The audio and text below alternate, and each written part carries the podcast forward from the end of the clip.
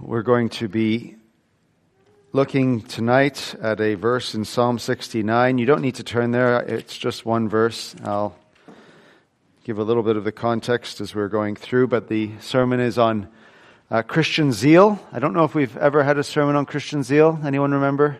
I guess all sermons are on Christian zeal. You, you remember one? Well, who was it? It was me. Good. Eight years ago. Well, then, brother. Last week, I don't know what I had to eat. So um, that's good, Isaiah. Well done. Good and faithful servant. Uh, so I will read from verse 9, uh, verse quoted obviously in the New Testament, but one that finds its origin here in the Psalm of David. For zeal for your house has consumed me, and the reproaches of those who reproach you have fallen on me. Let us pray. Oh Lord, we thank you for your word and for this time to let it sink into our souls and bear fruit accordingly. We pray for good fruit and not bad fruit, for fruit that will lead to nourishment and not death. We pray that you will bless us now as hearers of the Word of God and also doers of the Word of God. In Christ's name we pray. Amen.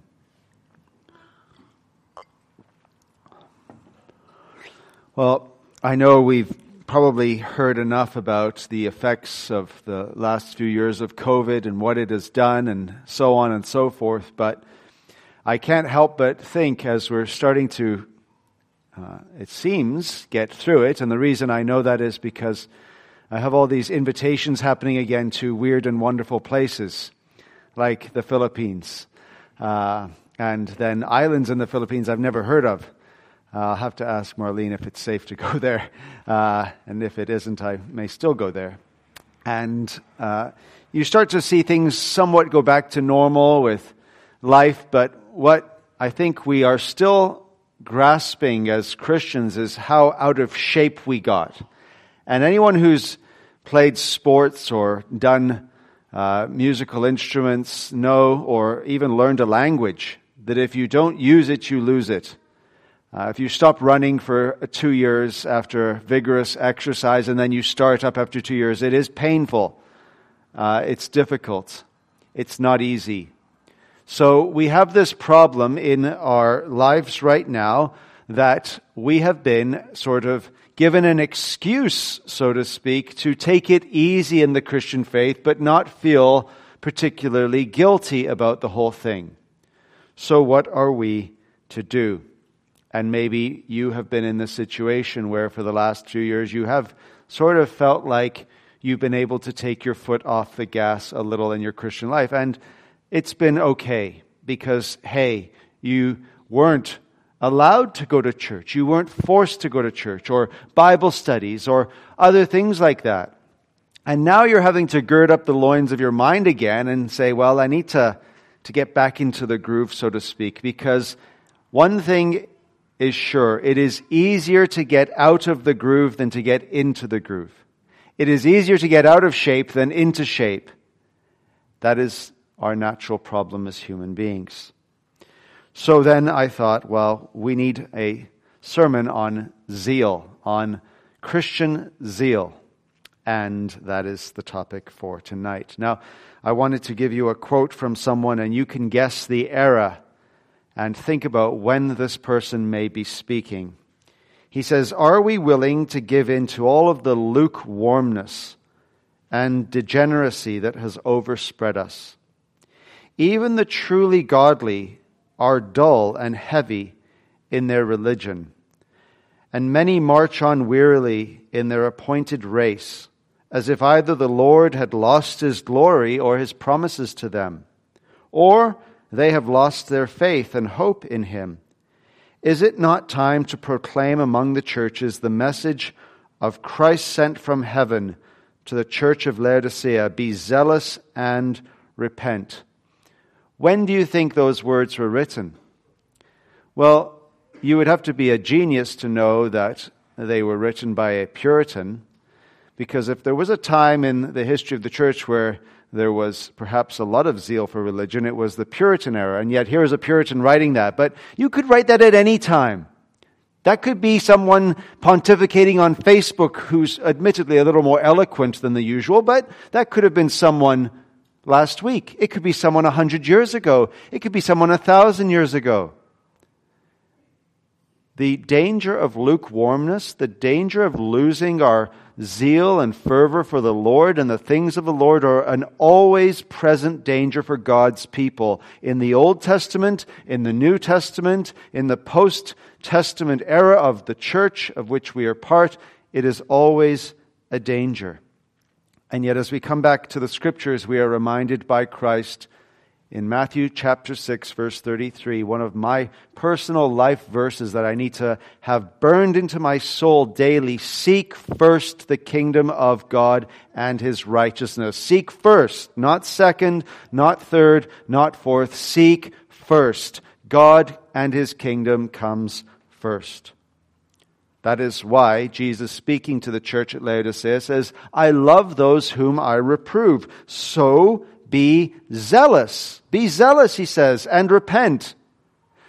There's a command to the people of God at Laodicea to be zealous. And God, speaking of his Messiah in Isaiah chapter 59 verse 17, said, He put on righteousness as a breastplate and a helmet of salvation on his head. He put on garments of vengeance for clothing and wrapped himself in zeal as a cloak. Speaking of Christ, he is marked by zeal. He is marked by a zealousness that God commands and approves. And so, in John chapter 2, at the clearing of the temple, the disciples remembered that it was written, Zeal for your house will what? Be part of my life? Zeal for your house will be something that I hear a sermon on twice in eight years? Zeal for your house will be something that I think about as, well, there are some Christians a little uh, bit uh, hot and heavy about things. Zeal for your house will consume me. Christ was consumed by zeal. He was marked as a zealous person. And Paul in Titus chapter 2 speaks about how Christ gave himself for us to redeem us from all lawlessness and to purify for himself a people for his own possession who are zealous for good works.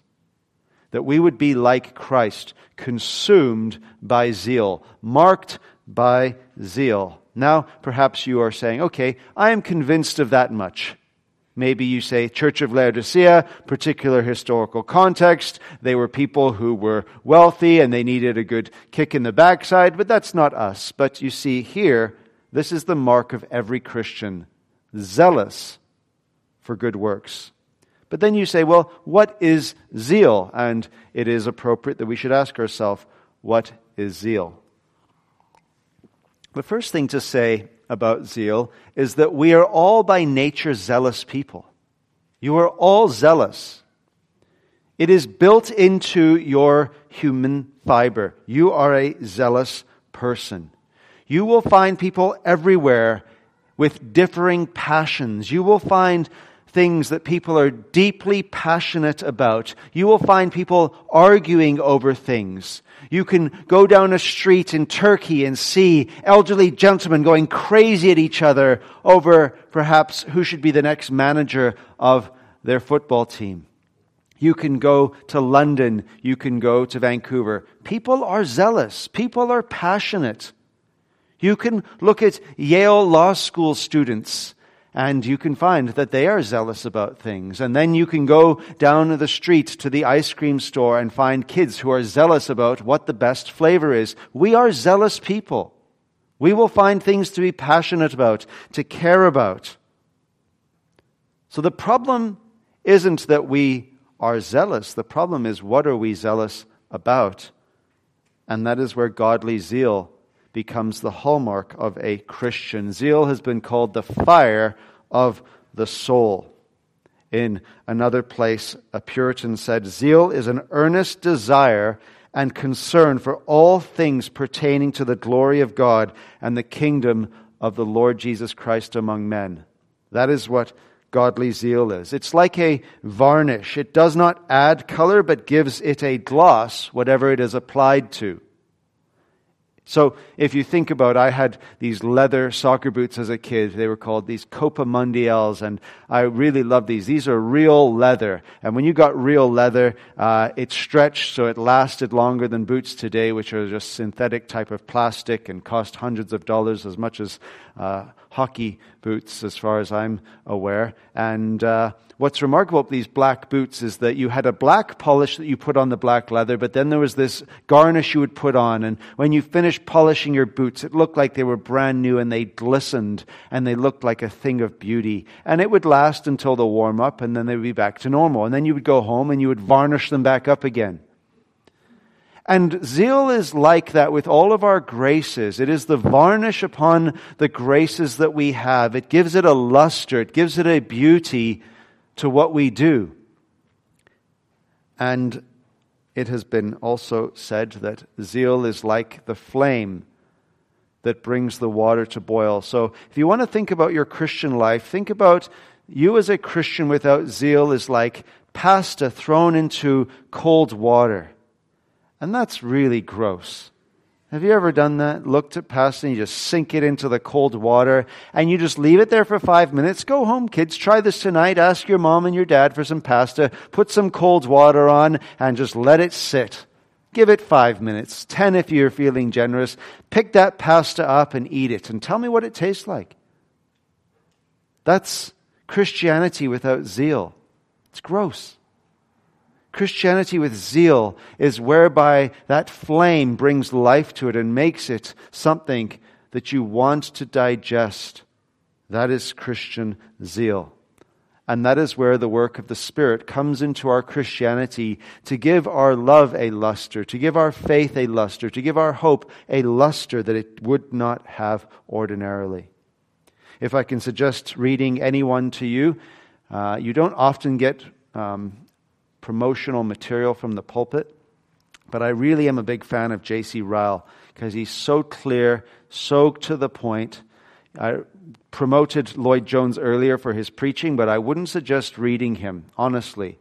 Uh, his Sermon on the Mount book, it just meanders and goes on and on and on. But you want something where you've got a little bit of time and need to get a blessing, go to J.C. Ryle. And he has a great little thing on Christian zeal. He says, Zeal in religion is a burning desire to please God, to do His will, and to advance His glory in the world in every possible way.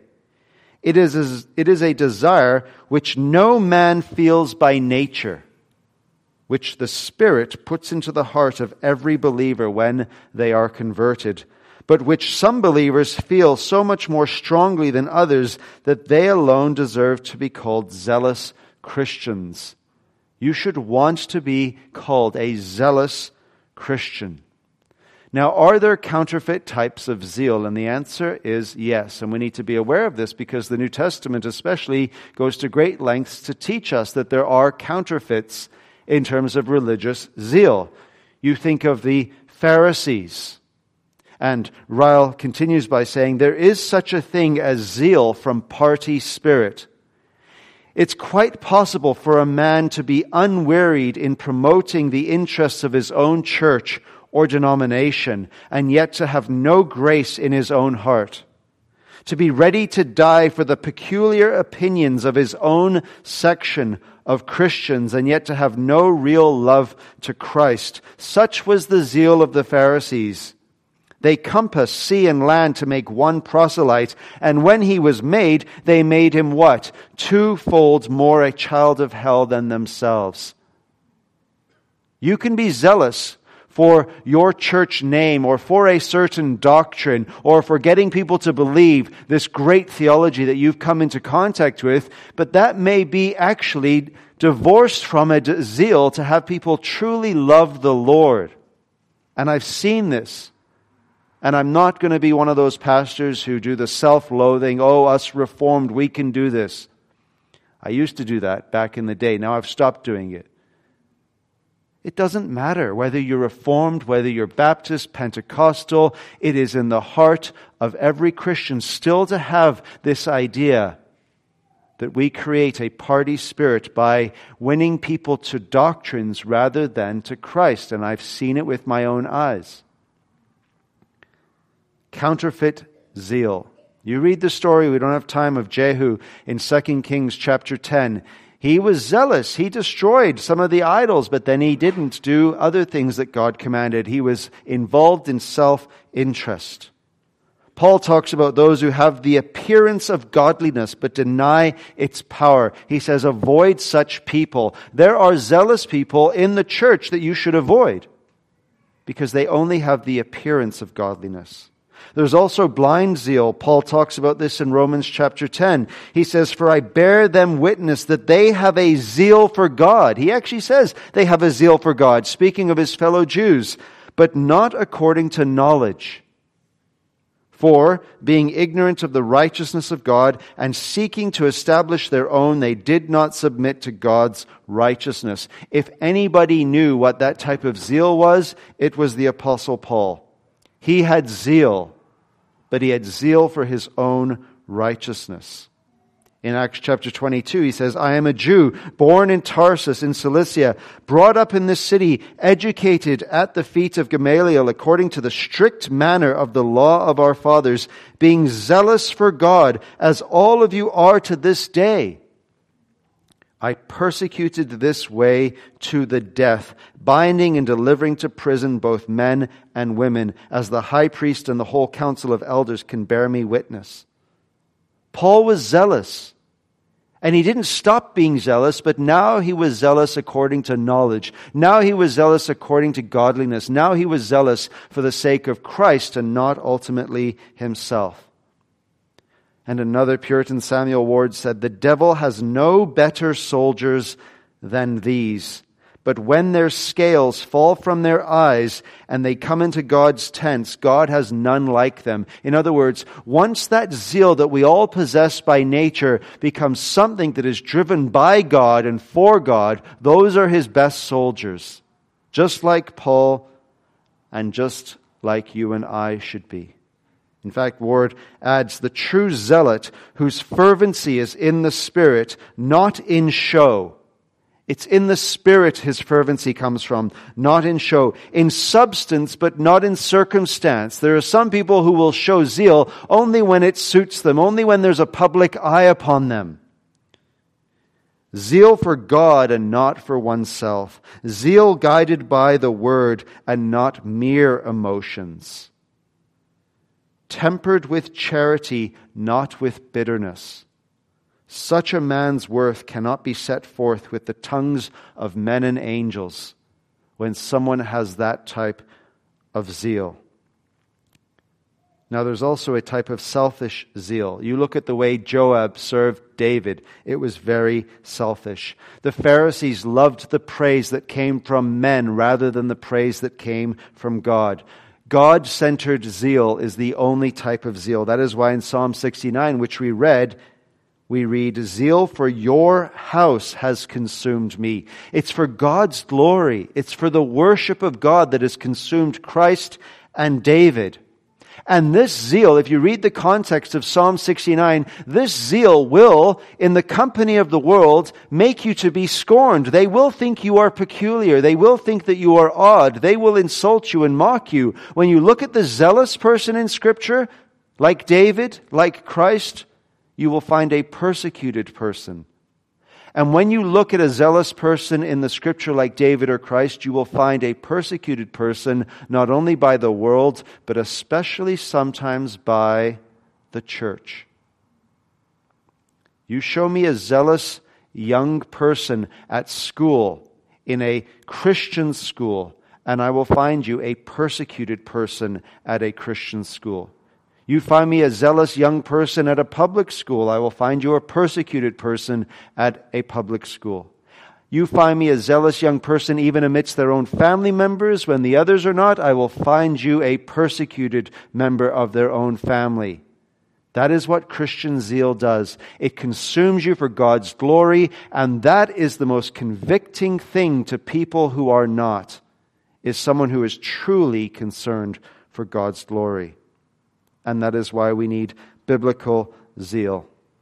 Baxter says to love God without zeal is not to love Him, because it is not loving Him as God. In other words, if you really love God, you will necessarily be zealous for God because that is the true God, and that true God will demand of you that type of zeal. You can't really know God and not then be zealous for God because if you really know God, you will be zealous for Him.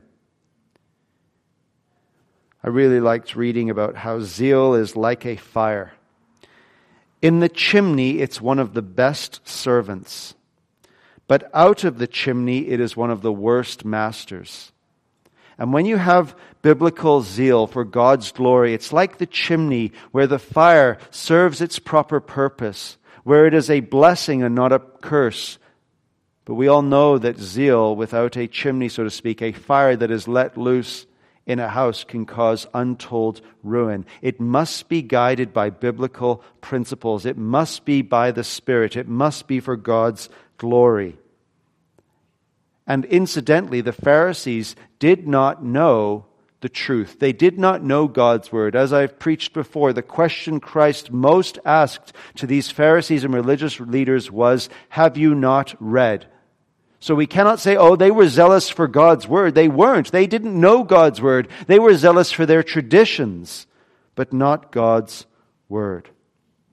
Now, what type of zeal should we type to show? Well, we should show some self reforming zeal. Now, what do I mean by self reforming zeal?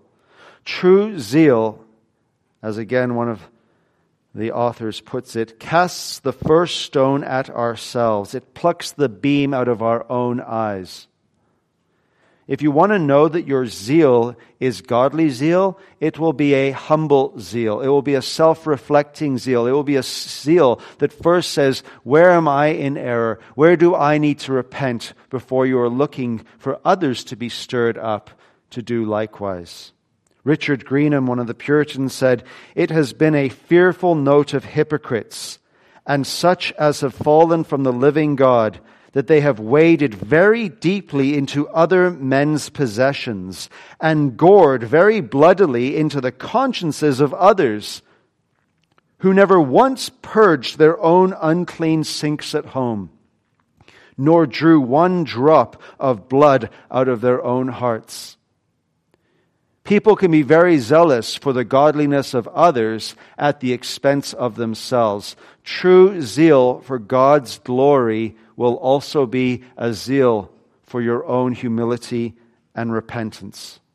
True zeal is what shall I render to the Lord? How shall I be made right first with the Lord before others can be made right? And what happens when we lose this zeal? We allow things to grow cold we would never have allowed in our past. We permit things into our hearts we used to shut out. We meditate upon things that we used to have a holy horror for. What happens in the Christian life is sometimes our consciences get bludgeoned by time, by a lack of concern for the things of God, and we start to allow ourselves things that we would never have allowed earlier in our Christian life. Have you ever noticed that about yourself or sometimes about those you love? They start off well, but then they start to allow so many things into their life you would never dreamed they would have allowed. It even has to do with things like church attendance, which is why I come back to the introduction. There are occasions now where people, instead of going to church, will just simply say, I'll watch it at home. You are sinning if you watch it at home without a medical reason or another normal reason. I'm not trying to say that, uh, please don't misunderstand me. There are not reasons. We've always had those reasons. As long as I've been at this church, we have never gone after people for missing church a couple of times. That's not the issue. My issue is when you think, well, there's no substantial difference between public worship and staying at home. Because how can you stir one another up to good works? How can you stir one another up and comfort and encourage one another up if you are not together?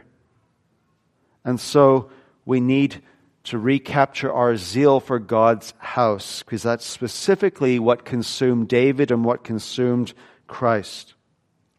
Bates, another Puritan, said, We should, with tears of confusion, remember the disparity between our zealous beginnings and slack prosecution in religion. We should blush with shame and tremble with fear at the strange decay of grace and remember ourselves and reinforce our will to proceed with vigorous constancy. I know that's a little difficult to understand on a Sunday night, but what he's saying is simply this. Remember the zeal that you once had and try to recapture that and improve upon it. It's easy to grow cold. It's easy to allow the foot to go off the gas and put on the brakes in the Christian life. I tell you that myself. As a minister, it's easy to do that. As an elder, as a deacon, as a regular member, it's easy to fall down. It's easy to slip away. And we have to recapture zeal. Now, how do we recapture the zeal? Maybe you're actually thinking, yeah, this is me right now. There could be even two people here going, This is me. I might as well just stand up and say, All right, Mark, why are you preaching to me? You know how some of you have done that in the past? You've wrote to me and says, "Listen, Pastor Mark, you're a good guy. I'm a, you know, I just want to know, were you preaching to me?" I used to get those emails. And if you write me that email on Monday, I'm going to say yes. and I'll let you know that I'm actually saying yes, but I will put PS. I've also preached this to myself with a clear conscience. How do we recapture the zeal? One of the first things you can do is pray and ask for zeal. Imagine God saying no to that prayer. There's some things I'm pretty sure He's going to say no to in when you pray. Has He not? But I really doubt Based upon everything I read in God's Word, He's going to say no when you ask Him to be more zealous for the things of God, zealous for the things He wants you to be zealous about, and to toss aside the things that you are zealous about that are keeping you from being zealous about the things you should be. So there's a negative side and a positive side. You may wish to say, and this is going to cost you perhaps, Lord, take away my zeal for the things that are keeping me from being zealous for the things I should be. That is the painful side. But you will find that when you become zealous for the things of God, it will actually be glorious. Now, this love of God is peculiarly the work of the Holy Spirit. Therefore, the way to get it is to earnestly pray. And again, I quote to you, we are no more able to love the Lord than cold water is able to heat itself. So the Holy Spirit must breed that fire of love in us. It must be kindled from heaven, or else we shall never have it. James says, You do not have because you do not ask. And you ask with wrong motives. If you go to the Lord asking to be zealous for the things of God, that is a good motive. To be first conscientious about the means of grace, the Lord's Supper, the worship with God's people, prayer. The coals that lie together. I love the way the Puritans bring these illustrations. The coals that lie together, you see how they glow and are fired.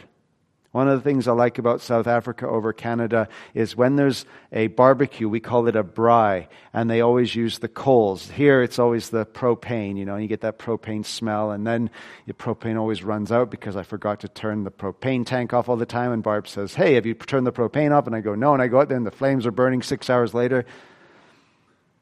But